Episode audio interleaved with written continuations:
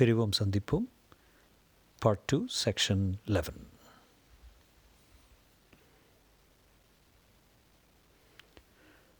Raghu பிரமிப்புடன் இதுக்காகவே நிறைய தோக்கலாம் போல் இருக்கே என்றான்.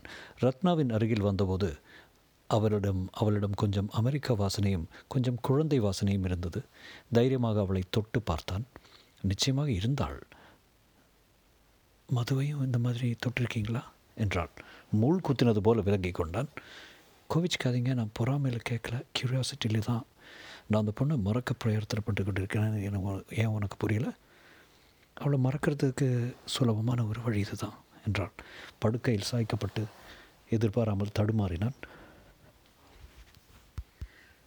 நத்திங் சீரியஸ் ரத்னா ரத்னா ஒரு எல்லைக்கு மேலே உணர்ச்சி வசப்படுறது ரெண்டு பேருக்குமே நல்லதில்லை என்று அவள் அவனை முழுவதும் சொல்ல விடாமல் முகத்தால் மழுப்பினாள். மூச்சு முற்றுது என்றான். முட்டுட்டும் பரவாயில்ல. டெலிவிஷனின் வெளிச்ச சலனத்தில் ரத்னாவின் உடல் விளிம்புகள் கோடி காட்டப்பட்டன. ரத்னா வேண்டாம் ரத்னா என்றான். என்ன வேண்டாம்? ரொம்ப வெக்கடு வெக்கப்படுறீங்களே. வெக்கம் இல்லை கவலை. ஒன்றும் ஆகாது கவலைப்படாதீங்க. ப்ளீஸ் வேண்டாம். அப்புறம் வச்சுக்கலாம். ரத்னா சட்டென்று எழுந்து தன் உடைகளை திருத்தி கொண்டு நான் உங்களை கொஞ்சம் கொஞ்சம் விரும்பலை. அப்படி இல்லை ரத்னா எனக்கு இதில் ஆசை இல்லைன்னு நினச்சிக்காத. என்னமோ ஒரு இந்தியத்தனம் ஒரு விதமான கட்டுப்பெட்டித்தனம்னு வச்சுக்கோயேன் அது எச்சரிக்கை செய்யுது. நேரம் சரியில்லைன்னு. புரியுது. மதுமிதா நிச்சயம் இனிமேல் கிடைக்க மாட்டாள்னு உர்ஜிதமாக தெரிஞ்சுக்க விரும்புகிறீங்க சேச்சா தப்பாக எடுத்துக்கிற. மதுமிதா ஒரு முடிஞ்சு போன கதை. உன் மாதிரி வசதி உள்ள பொண்ணு கூட சுதந்திரம் எடுத்துக்கிறதுக்கு எனக்கு இன்னும் அந்தஸ்து வரல. கல்யாணம் செய்துக்க சம்மதம் மட்டும்தான் என்கிட்ட இருக்குது. இப்போ இதற்கு உண்டான தகுதி இன்னும் எனக்கு ஏற்படல. இந்த நிலையில் நாம் ரெண்டு பேரும் உணர்ச்சி வசப்பட்டு ஏதாவது விபரீதம் ஆயிடுச்சுன்னா ரெண்டு பேருக்கும் லைஃப் பூரா வருத்தம் ஏற்படும் இல்லையா? விபரீதங்களை சமாளிக்கிறது இந்த தேசத்தில் ரொம்ப சுலபம். முதல்ல கல்யாணம் ஆகட்டும் ரத்னா. ரத்னா அவனை நிதானமாக பார்த்து அன்பிலீவபிள் உங்களை நான் கட்டாயப்படுத்த விரும்பலை. நான் இப்போ தவற விட்ட சந்தர்ப்பத்துக்காக வருத்தப்பட போகிறது என்னவோ நிச்சயம்தான் Ratna. It's nothing ex against you நீ ரொம்ப விரும்பக்கூடிய கவர்ச்சிகரமான பெண் தான். சந்தேகமே இல்லை. மதுவை விட மதுவை பற்றின பேச்சை நீ இன்னைய தேதியிலிருந்து தடை. சரி தடை. வாங்க சாப்பிடலாம். லாஸ் வேகாஸ் போய் திரும்பி வந்து தினத்திலேயே ரத்னா தன் தந்தையிடம் சொல்லியிருக்க வேண்டும். அவர் மோகன்ராமை வந்து பார்த்தார். ரகுவிடம் கங்க்ராச்சுலேஷன்ஸ் நீ புத்தித்தாலித்தனமாக முடிவெடுத்துட்ட. என்றார். மோகன்ராம் நிமிர்ந்து பார்த்து என்னப்பா முடிவை? ஓ உங்களுக்கு தெரியாது? உங்கள்கிட்ட சொல்லலை? என்கிட்ட எதுவும் சொல்ல மாட்டானே இந்த பையன். ரகுபதி சார் அதுக்கு இன்னும் நிறைய சமயம் இருக்குது ஒரு வருஷம் ஓடிய போயிடாதா? என்ன ராம்? எனக்கு நீங்கள் என்ன பேசிக்கிறீங்கன்னு தெரியல. ரகுவுக்கு கல்யாணம்ப்பா. வாட் சாரி சார் அவ்வளோ தூரம் மற்றவங்கக்கிட்ட சொல்லி கொள்கிற நிலைமைக்கு இன்னும் இந்த மேட்ரு வரல. வைத்தியநாதன் சார் டாக்டர் ரத்னா இருக்காள் தெரியுமில்ல? அவள் விஷயமாக கொஞ்சம் பேச்சுவார்த்தை வந்தது. சார் கேட்டார் சம்மதமான்னு. ஸ்டடீஸ் முடியட்டுன்னு சொன்னேன். எனக்கு ஆட்சேபம் எதுவும் இல்லைன்னு சொல்லியிருக்கேன். ஸ்டடீஸ் என்ன ஸ்டடீஸ் அது பாட்டு கிடக்குது. இது பாட்டுக்கு இது? ரகு உங்கள் அப்பாவுக்கு இது தெரியுமா? என்றார் மோகன்ராம். இனிமேல் தான் சார் எழுதணும். இந்த செய்தி ரொம்ப லேட்டஸ்ட்டு சரின்னு சொல்லி இன்னும் நாற்பது மணி நேரம் கூட ஆகலை. ஏன் உங்கள் அப்பா மாட்டேன்னு சொல்வாரா? இல்லை அவன் கார்டியன்கிற முறையில் நான் இதெல்லாம் கொஞ்சம் பார்க்க வேண்டியிருக்கு. நீங்கள் தான் பார்க்கணும் சார் மோகன்ராம் அதுக்கெல்லாம் நிறைய டைம் இருக்குது சார். நீங்கள் என்னவோ நாளைக்கு கல்யாணம் மாதிரின்னு பேசிக்கிட்டு இருக்கீங்க. சரி நீயே நீயே சொல்ல எப்போ ரெடி ஆயிடுவா ரகுபதிக்கு கொஞ்சம் வைத்தியநாதன் மேல் எரிச்சலாக கூட இருந்தது யோசித்து சொல்கிறேன் அவசரப்பட வேண்டாம்னு தோணுது. என்ன வயது உனக்கு?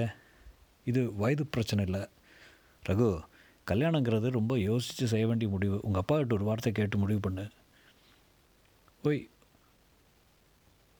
உம்மை கல்யாணத்தை வச்சு ஜட்ஜ் பண்ணாதையும் வெள்ளைக்காரியை அவசரமாக கல்யாணம் பண்ணிவிட்டு அவள் போயிட்டான்னா எங்கள் ரத்னா எப்பேற்பட்ட பொண்ணு? சொல்லியா மாப்பிள்ள? ரத்னா எப்படிப்பட்ட பொண்ணு? நான் கல்யாணம் செய்துக்க மாட்டேங்கல சார். கொஞ்சம் கால் ஊனிக்கிறேன்னு தான் சொல்ல வர்றேன். ஓனிக்க ஓனிக்க வில் வெயிட் மோன்ராம் எல்லாத்தையும் பொல்லாத்தையும் சொல்லி மாப்பிள்ளை மனசை கெடுத்துறாதேயும். வரட்டுமா? பார்ட் டைமாக ஒரு ஜாப் உனக்கு அரேஞ்ச் பண்ணியிருக்கேன். திங்கக்கிழமை ஃபோன் பண்ணு. அவர் போனதும் என்னப்பா கழுத்தில் கத்தி வச்சுன்னா கேட்குறாரு கொஞ்சம் அவசரப்படுத்துகிறாரு சரின்னு சொல்லிட்டியா? அது சொன்னேன்னு ஏதாவது அந்த பெண்ணோட விபரீதம் நடந்துச்சா? சேச்சா அதெல்லாம் ஒன்றும் இல்லை. அந்த பொண்ணு எப்படி? இந்த பொண்ணு நல்ல பொண்ணு தான். மாமனார் தான் போர். கொஞ்சம் குழப்பமாக இருக்குது உங்கள் அப்பாவுக்கு நான் எழுதட்டுமா? இல்லை நானே எழுதுகிறேன் எப்படியும் நான் அவசரப்பட போகிறதில்ல அந்த ஆள் உன்னை விட போகிறதில்ல மாமனார் வீட்டு மருமகனாக ஆகிடாத வைத்தியநாதன் ரொம்ப இன்ஃப்ளூயன்ஸ் உள்ளவர். வீட்டோட ஒரு மாப்பிள்ளை தேவைப்படுறது அவருக்கு. நீ படித்தாலும் படிக்காவிட்டாலும் அவருக்கு பரவாயில்ல. அமெரிக்காவில் சின்ன சின்ன வேலை கிடைக்கிறது ரொம்ப சுலபம். உன்னை எப்படியோ வளைச்சி போட்டுருவார். உங்கள் அப்பா மனம் கோணாமல் நடந்துக்க அதான் பார்ப்போம் அதான் முக்கியம். அவருக்கு எழுத தான் போகிறேன் திங்கட்கிழமை வைத்தியநாதன் அவனை ஃபோனில் துரத்தி பிடித்து ஒரு விலாசம் கொடுத்து அங்கே போய் அவசியம் பார்க்க சொன்னார். பொழுது போகாமல் கிளம்பினான். மேன்ஹாட்டன் பகுதியில் ஒரு சிறிய அறையில் அமெரிக்கர் ஒரே ஒரு டெர்மினல் வைத்திருந்தார். அதன் அருகில் ஒரு மோடம் இருந்தது. எங்கேயோ இருக்கும் ஒரு கம்ப்யூட்டருடன் செய்தி தொடர்பு கொள்வதற்கு ஏதோ ஒரு ஹாஸ்பிட்டல் இன்ஃபர்மேஷன் சிஸ்டம் அப்ளிகேஷன் ப்ரோக்ராம்கள் எழுதும் வேலை. பேசிக் தெரியுமா என்று கேட்டார். ரகு பள்ளியில் பேசிக் கோர்ஸ் எடுத்திருந்தான். தெரியும் என்றான். வடக்கென்று ஒரு அப்ளிகேஷன் ப்ரோக்ராமை எடுத்து இதை எழுதி காட்டு என் பேப்பர் பென்சிலை கொடுத்துவிட்டு போய்விட்டார். ரகுபதி ஒரு நாற்காலில் உட்கார்ந்து கொண்டு மெல்ல எழுதி பார்த்தான். எந்த வகை பேசிக் என்பது தெரியவில்லை. மேனுவல் இருந்தது. அதில் சொல்லியிருந்த ஆணைகளை வகைப்படுத்தி கொண்டான். அது கொஞ்சம் வினோதமான பேசிக் கோபால் பாஸ்கல் வகை ஆணைகளும் இருந்தன. எழுதுவது சுலமாகவே இருந்தது. ஒரு பெயரை குறிப்பிட்டு அந்த பெயர் கொண்டவர் போன தடவை வந்தபோது அவருக்கு என்ன உபதேசம் கொடுக்கப்பட்டது அவர் கொடுக்க வேண்டிய பாக்கி ஏதாவது இருக்கிறதா என்று ஒரு ஸ்டேட்மெண்ட் தயாரித்து அளிக்க வேண்டிய எளிய ப்ரோக்ராம் என்ன பாதியாவது எழுத முடிந்ததா? சும்மா இருக்கிறாயே? முடித்து விட்டேன். முடித்து விட்டாயா? என்று அந்த காகிதங்களை பார்த்தார். அமெரிக்கன் விசில் எடுத்துவிட்டு வேலை செய்யும் போல தான் இருக்கிறது. வித்தி சொல்லுவான் தென்னிந்தியர்களுக்கே மூளை அதிகம் என்று. ஒரு சிகரெட்டை பற்ற வைத்துக்கொண்டு டெர்மினல் அருகில் உட்கார்ந்து கொண்டு அவன் எழுதிய ப்ரோக்ராம் ஆணைகளை விசில் அடித்துக்கொண்டே இன்டர்பிரட்டரை வரவழைத்து வரி வரியாக அடிக்க மொத்தம் மூன்று ஸ்டேட்மெண்ட்டுகளில் சின்ன தப்புகள் இருந்தன. பரவாயில்லை என்று வரிகளை திருத்தி ரான் என்று கட்டினார். தட்டினார். கொஞ்ச நேரம் சும்மா இருந்துவிட்டு திரையில் அழகாக கேட்டுவிட்டு பெயர் என்று கேட்டது. ஒரு பேப்பரை அடிக்க உடனே தீர்மானித்தபடி அழகாக அந்த விவரம் பணம் பாக்கி எல்லாம் எழுதி காட்ட சூப்பர்ப் நாளைக்கு உனக்கு இன்னும் கொஞ்சம் கடினமான ப்ரோக்ராம் தருகிறோம். அந்த இந்த மாதம் முழுக்க உன்னை என்னால் உபயோகித்துக் கொள்ள முடியும். வழக்கம் போல் ப்ரோக்ராமர் லீவில் போயிருக்கிறான். அவன் இந்தியன் தான். எத்தனை பணம் வேண்டும்? எனக்கு கேட்க தெரியவில்லை என்றான். ஐம்பது டாலர் கொடுத்தார் உன் வேலையின் திறத்தை பார்த்து மேலும் கொடுக்கிறேன். Have a nice time Raghupathi பிரமிப்புடன் வெளியே வந்தான் சொந்தமாக அமெரிக்காவில் தன் திறமையை வைத்துக்கொண்டு சம்பாதித்த முதல் டாலர்கள் ரொம்ப சந்தோஷமாக இருந்தது. ஒரு மணி நேரம் கூட இல்லை. இத்தனை பணமா? வைத்தியநாதனுக்கு நன்றி சொல்ல வேண்டும் போல இருந்தது. ஃபோன் செய்தான். நான் பிரெடியை கேட்டுட்டேனே நல்லா எழுதுறேன்னு சொன்னான் எத்தனை கொடுத்தான்? ஐம்பது டாலர் சார். ரொம்ப குறைச்சல். அந்த ப்ரோக்ராமை கஸ்டமருக்கு ஐநூறு டாலருக்கு விற்றுருவான் எனக்கு இது போதும் சார். ரொம்ப தேங்க்ஸ். உங்கள் அப்பாவுக்கு கடிதம் எழுதிட்டியா? இனிமே தான் சார் என்றார் சற்று உற்சாகம் குறைந்தது. விட்டா மாட்டார். சந்தர்ப்பம் வரும்போதெல்லாம் நினைவுபடுத்துகிறார். ரத்னா கிட்ட பேச. எப்படி இருக்கீங்க ரகு? இந்த பக்கமே காணுமே ரொம்ப பிஸியா இல்லை ரத்னா. ரத்னா உனக்கு என்ன வேணும் சொல்ல? கேட்டால் கொடுக்க மாட்டீங்க. இல்லை என் முதல் சம்பாத்தியத்தில் உனக்கு ஏதாவது வாங்கி கொடுக்கலாம்ட்டு ஓ அதுவா? இந்த மாதிரி கேட்டதே பெருசு. பணத்தை கண்டுபிடி செலவழிக்காதீங்க. அப்புறம் தேவைப்படும். வேலை பிடிச்சிருக்கா? சுலபமாக இருக்குது பேசிக்கில் எழுத சொன்னாங்க. ரொம்ப சுலபம் எழுதுறது. இதனால் என்ன தெரியுது? அமெரிக்காவில் சம்பாதிக்கிறது ஒன்றும் அவ்வளோ கஷ்டம் இல்லை பார்க்கலாம். அதனால் அதை காரணமாக வச்சுக்கிட்டு போஸ்ட்போன் பண்ணாதீங்க என்று சொல்ற சொன்னாள். யார் அதுங்க? சவுண்டு? அஸ்ரீரி சிரித்து அப்பா தான் இன்னொரு ஃபோனில் கேட்டுக்கிட்டு இருக்கார். என் டாக்டர் கூட ஏதாவது காதல் வசனம் பேசுகிறேன்னு கட்டுப்படுத்துறதுக்கு தான் லாஸ் வேகாஸில் தோத்த பணத்தை எடுத்து உங்கள் கடனை திருப்பி கொடுக்கணும்.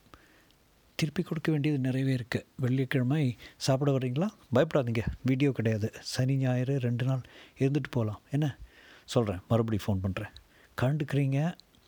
டெலிஃபோனை வைத்ததும் மறுபடி ஒலி அடித்தது. எடுத்த கேட்டதில்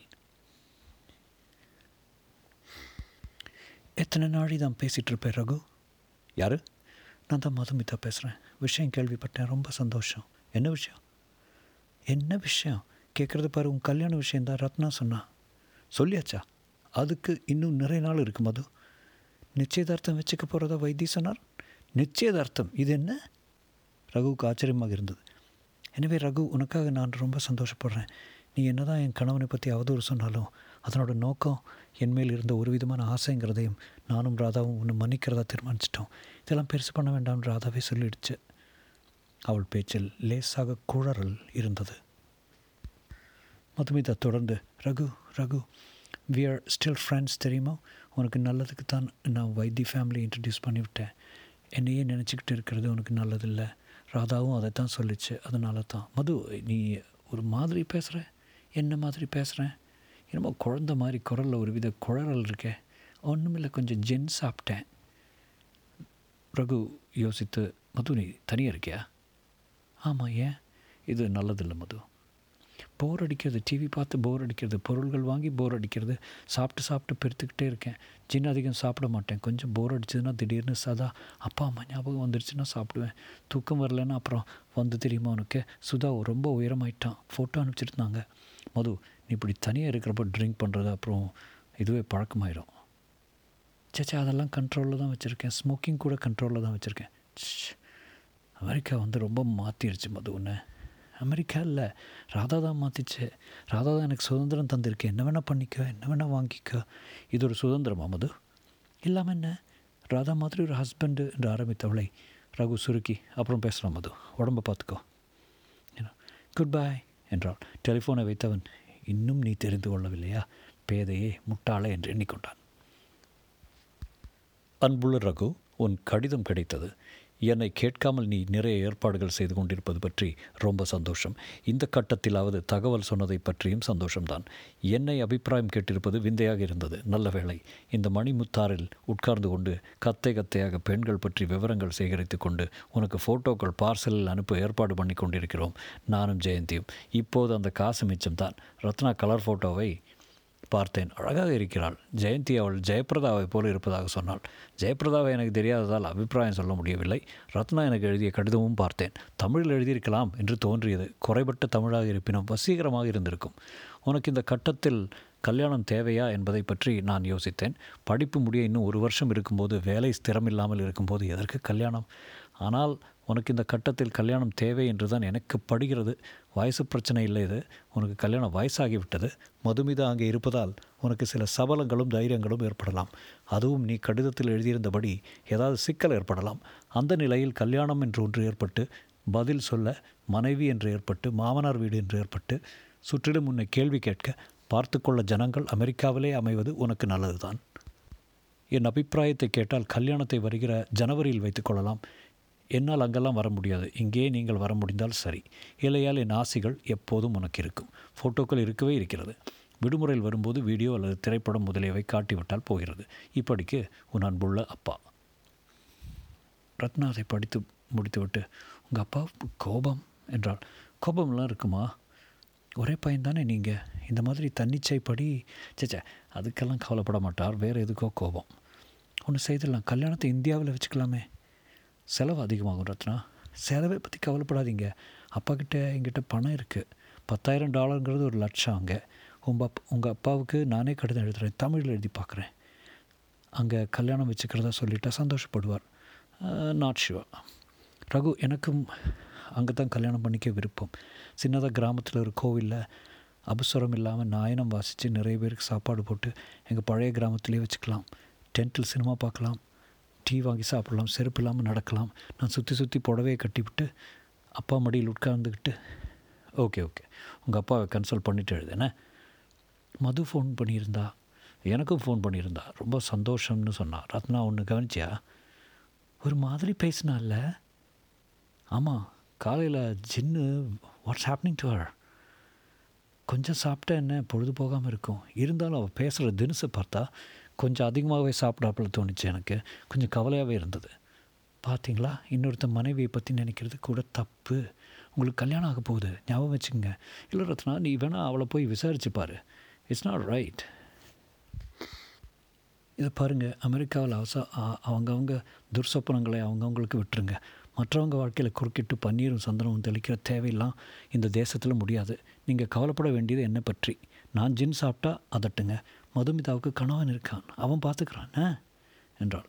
ரத்னா விளையாட்டாக அதை சொல்லவில்லை என்பது அவள் நெற்றி சுருக்கத்திலேயே தெரிந்தது. அதுக்கு சொல்ல Ratna. Let's leave the topic ஆமாம் இது என்ன நிச்சயா நிச்சயதார்த்தம்? அப்பாவோட ஐடியா பிட்ஸ்பர்க் கோயிலில் வச்சுக்கலாம்னு சொன்னார். சும்மா ஒரு பிக்னிக் மாதிரி போயிட்டு வந்துடலாம்.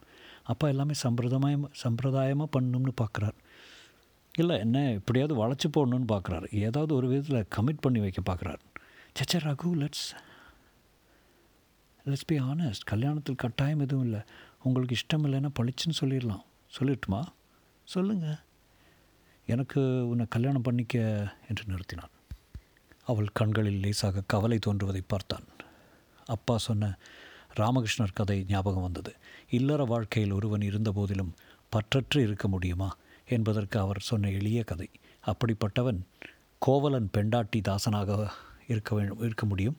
பிச்சைக்காரனுக்கு ரெண்டு நாள் கொடுக்கக்கூடிய பெண்டாட்டியும் கேட்க வேண்டிய நிலையில் இருப்பான். சொல்லுங்கள் என்றாள். எனக்கு உன்னை கல்யாணம் பண்ணிக்கிறதுல ஒரே ஒரு தயக்கம்தான். என்ன?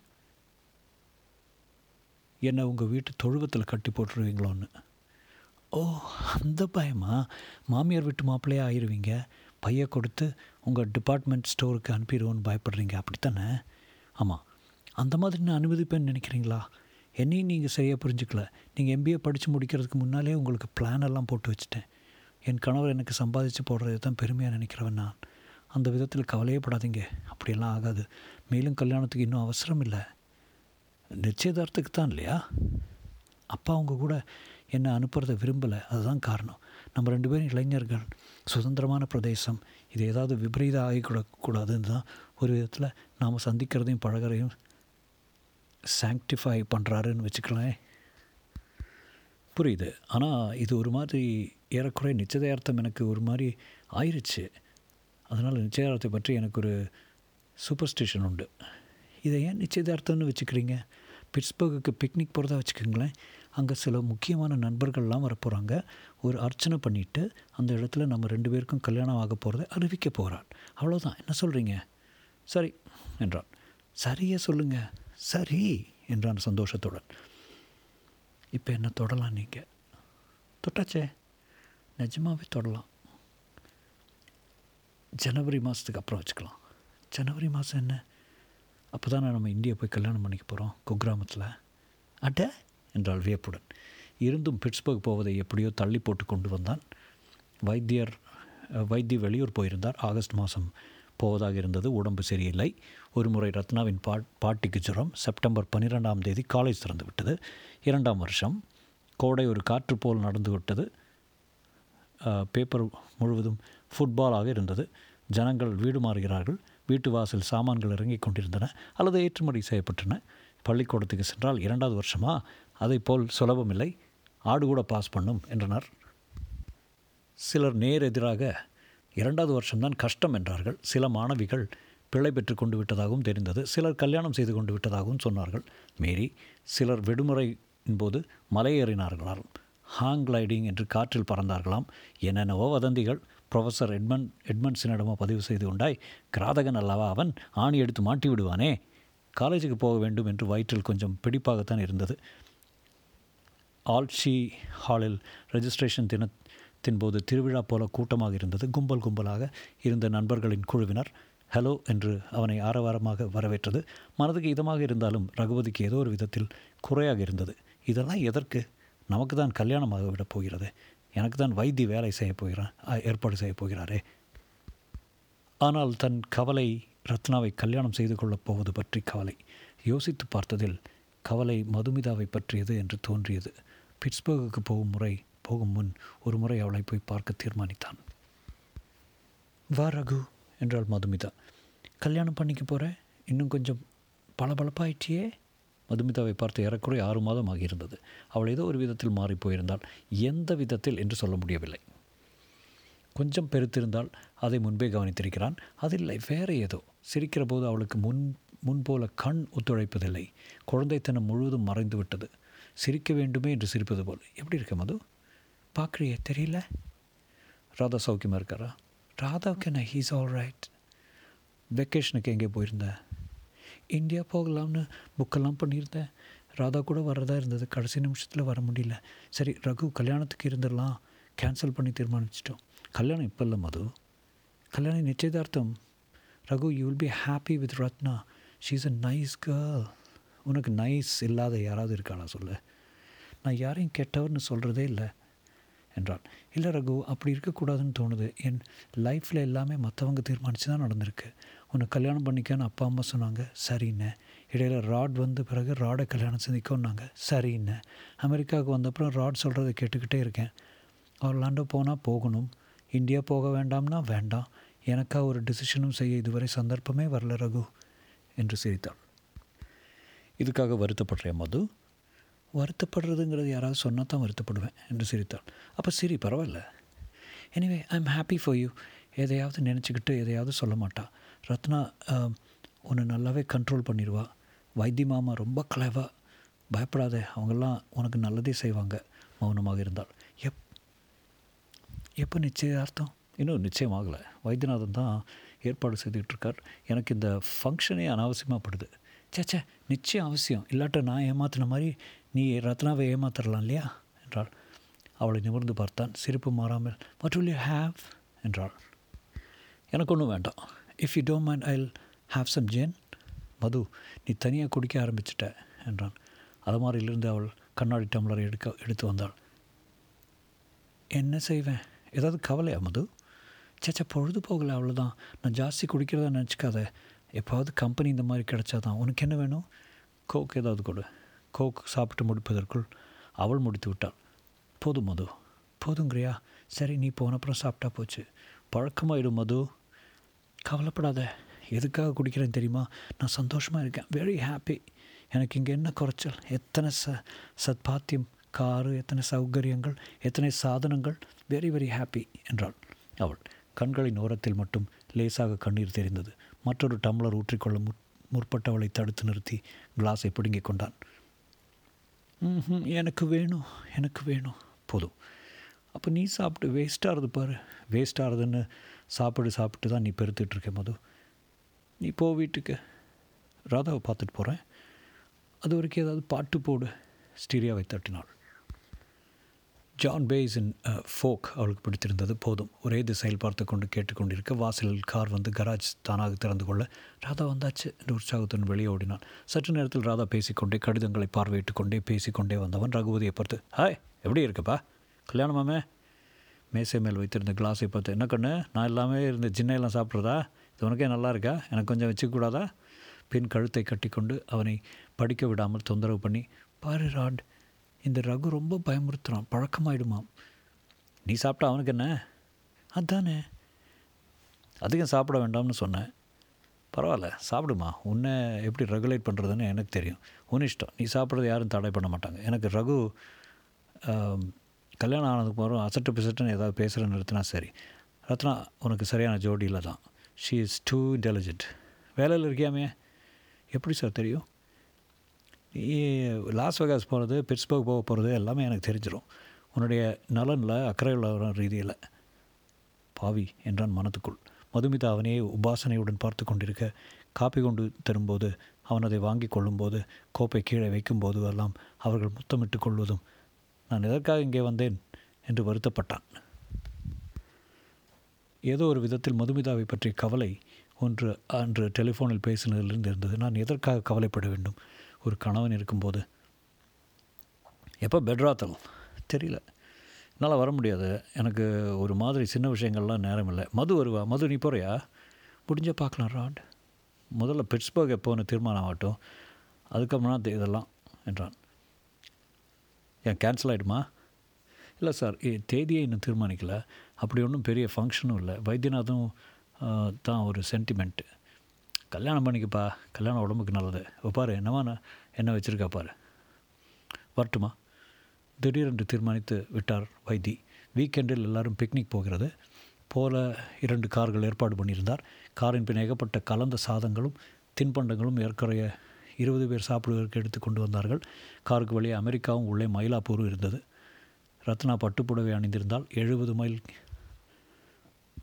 க்ரூஸில் போட்டுவிட்டு பம்பரம் போல் கார் சென்று கொண்டிருக்க ஹைவே ஹைவே கோட்டை கோடை ரத்னாவின் தங்கை படித்து கொண்டு வர வைத்தி சேஷகோபாலனுடன் பாடிக்கொண்டே மிக உற்சாகமாக கார் ஓட்டினார் எனக்கு எல்லாமே பிட்ஸ்பர்க் ஸ்ரீனிவாசர் தான். ஒரு பெரிய கான்ட்ராக்ட் ஆகணும்னா அவருடைய அவருக்கு வேண்டிப்பேன். நிச்சயம் ஆகிடும் அவர் தான் எங்கள் குலதெய்வம். இந்தியாவில் மாதிரி இல்லாமல் பக்தி ஸ்ரத்தையாக எல்லாம் பண்ணுறதால இவருக்கு இன்னும் பவர் ஜாஸ்தி. கோயிலை தான் பாரு அருமையாக கட்டியிருக்கான். பார்த்துட்டு சொல்லு இதுக்கு முந்தி போனது இல்லைல்ல இல்லை sir you will enjoy it ஏன் ஒரு மாதிரி இருக்கார் ரகு? மதுமிதா வராளா? ரெண்டு நாளைக்கு முன்னால் ஃபோன் பண்ணேன் ராதா தான் ஆன்சர் பண்ணார். ஃப்ரெண்ட்ஸ் வீட்டுக்கு போயிருக்கலாம் காலையில் தான் வருவார்னு சொன்னார். தகவல் சொல்கிறேன்னு சொன்னார். ராதா வரமாட்டார். அவளும் கொஞ்சம் சந்தேகம் தான் தனியாக எப்படி வருவா பிட்ஸ்பர்க்கு? பிட்ஸ்பர்க் ஃப்ளைட் இருக்கே வரலாமே. ஆமாம் மாப்பிள்ளை என்ன மதுமிதா மேலே இத்தனை ஆக்கிற இல்லை சார் அவளை சமீபத்தில் போய் பார்த்தேன் கொஞ்சம் கவலையாக இருந்தது. இனிமேல் நீங்கள் கவலைப்பட வேண்டிய ஆசாமி வேறு. சச்சா ஏன் விபரீதமாக எடுத்துக்கிறீங்க? விபரீதமாக எடுத்துக்கலப்பா. மதுமிதா ராதா ஃபேமிலிங்கிறனா வேறு கிளாஸு அப்பர் கிளாஸு அவள் எல்லாம் நம்மோட சேர்த்தி இல்லை. அது வேறு உலகம். இங்கே கூட அந்த மாதிரி இருக்கா சார்? எல்லாமே வருஷத்துக்கு ஹண்ட்ரட் கேக்கு மேல் பண்ணுறவங்க எல்லாம் அந்த ஜாதி. இதோ பார். மெயின் ரோட்டிலிருந்து சற்றே மலைப்பாங்க இருந்த பான் பாதையில் வண்டி மேற்செல்ல தூரத்தில் கோயில் தெரிந்தது. வெண்மையாக ஒரு முத்து போல் இருந்தது. பின்னால் கரும்பச்சையில் காட்டின் அடர்த்தியின் கோவிலின் வெண்மையை இன்னும் தூக்கி காட்டியது. கோயில்னா இதுதான் கோயில். இது ஒரு ஆச்சரியம் இல்லையா? ஆழ்வார் யாராவது இருந்தால் ஆயிரம் பாட்டு பாடியிருப்பார். பெருமாள் தான் என்ன அழகு? என்ன சுத்தம் தெரியுமா? ஆச்சரியம் இல்லாமல் கடல் கடந்து வந்து இந்த இடத்துல இவ்வளோ பிரம்மாண்டமாக ஒரு இந்து கோயில் இருக்கிறது ஆச்சரியம்தான் சார். அப்பா இஸ்கான் கட்டியிருக்கிற கோவில் இதை விட பெருசு என்றாள் ரத்னாவின் தங்கை. சே அவங்க வேறப்பா. அதெல்லாம் கோயிலோட சேர்த்தியே இல்லை. இதை பாரு ரகு அங்கே நடக்கிறது எல்லாமே இங்கே விசேஷமாக இருக்கும். நல்ல எல்லா உற்சவமும் நடக்கும். டோலோத்சவம் ரதம் பங்குனி உத்திரம். கார் கோயிலை நெருங்கிவிட புற மண்டபத்தை கண்ணாடி மூடியிருந்தது. பார்க் செய்யும் இடத்தில் நான்கைந்து கார்கள் இருந்தன. ஒவ்வொருத்தர் கலிஃபோர்னியாவிலேருந்து எல்லாம் கார் ஓட்டி கொண்டு வரா தெரியுமா? முடி எடுக்கிறது காது குத்துறது எல்லாம் பிரபலமாயிட்டு வர்றது சுத்தமாக இருந்தது. அர்ச்சனை டிக்கெட் கொடுத்தவர் கேஷ் ரெஜிஸ்டரில் ரசீது எடுத்து கொடுத்தார். பக்கத்தில் கொக்கோ கோலா மிஷின் இருந்தது. மௌன கதவுகளை திறந்து கொண்டு உள்ளே சென்றபோது சால்வை போர்த்தி கொண்டு ஐயங்காரும் அவர் மனைவியும் தரையில் உட்கார்ந்திருந்தார்கள் நமஸ்காரம் சுவாமி. வாங்கோ வாங்கோ வைத்தியநாதன் சார். இன்னும் ரொம்ப நாளாக காணோம். உங்கள் தெய்வம் கடாதளபதியை மறந்துட்டேளா? மண்டபத்தின் ஒடுவே உற்சவர் தன் நாயகிகளுடன் ஊஞ்சலில் வீற்றிருந்தார். ரகுபதி பிரமித்து போய் பார்த்தான். திடீரென்று ஒரு சில சதுர அடி தீவு போல் அமெரிக்கா சீதோஷணத்துக்கும் முன்னேற்றத்துக்கும் வளைந்து கொடுத்தாலும் உள்ளுணர்வில் மிகவும் தென்னிந்தித்தனம் கோவிலில். ஒன்றுமில்ல இவர் ரகுபதின்னு எங்கள் ரத்னா இல்லை அவளுக்கு மாப்பிள்ளையாக வரப்போகிறவர் ரெண்டு பேர் பேர்லேயும் ஒரு அர்ச்சனையை பண்ணிவிட்டு சின்னதாக பழம் பாக்கு வெத்தலை கொடுக்குற மாதிரி ஒரு ஃபங்க்ஷன் வச்சுக்கலாம்னு.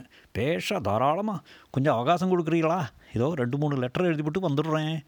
சரி இதுவரை பெருமாளை சேவிச்சுட்டு உட்காந்துருக்கோம் ரகுபதி கண்ணாடி வழியாக வெளியே பார்த்தான். பிட்ஸ்பர்க் நகரம் தெரியவில்லை. தூரத்தில் கார்கள் விரைந்து கொண்டிருந்தன.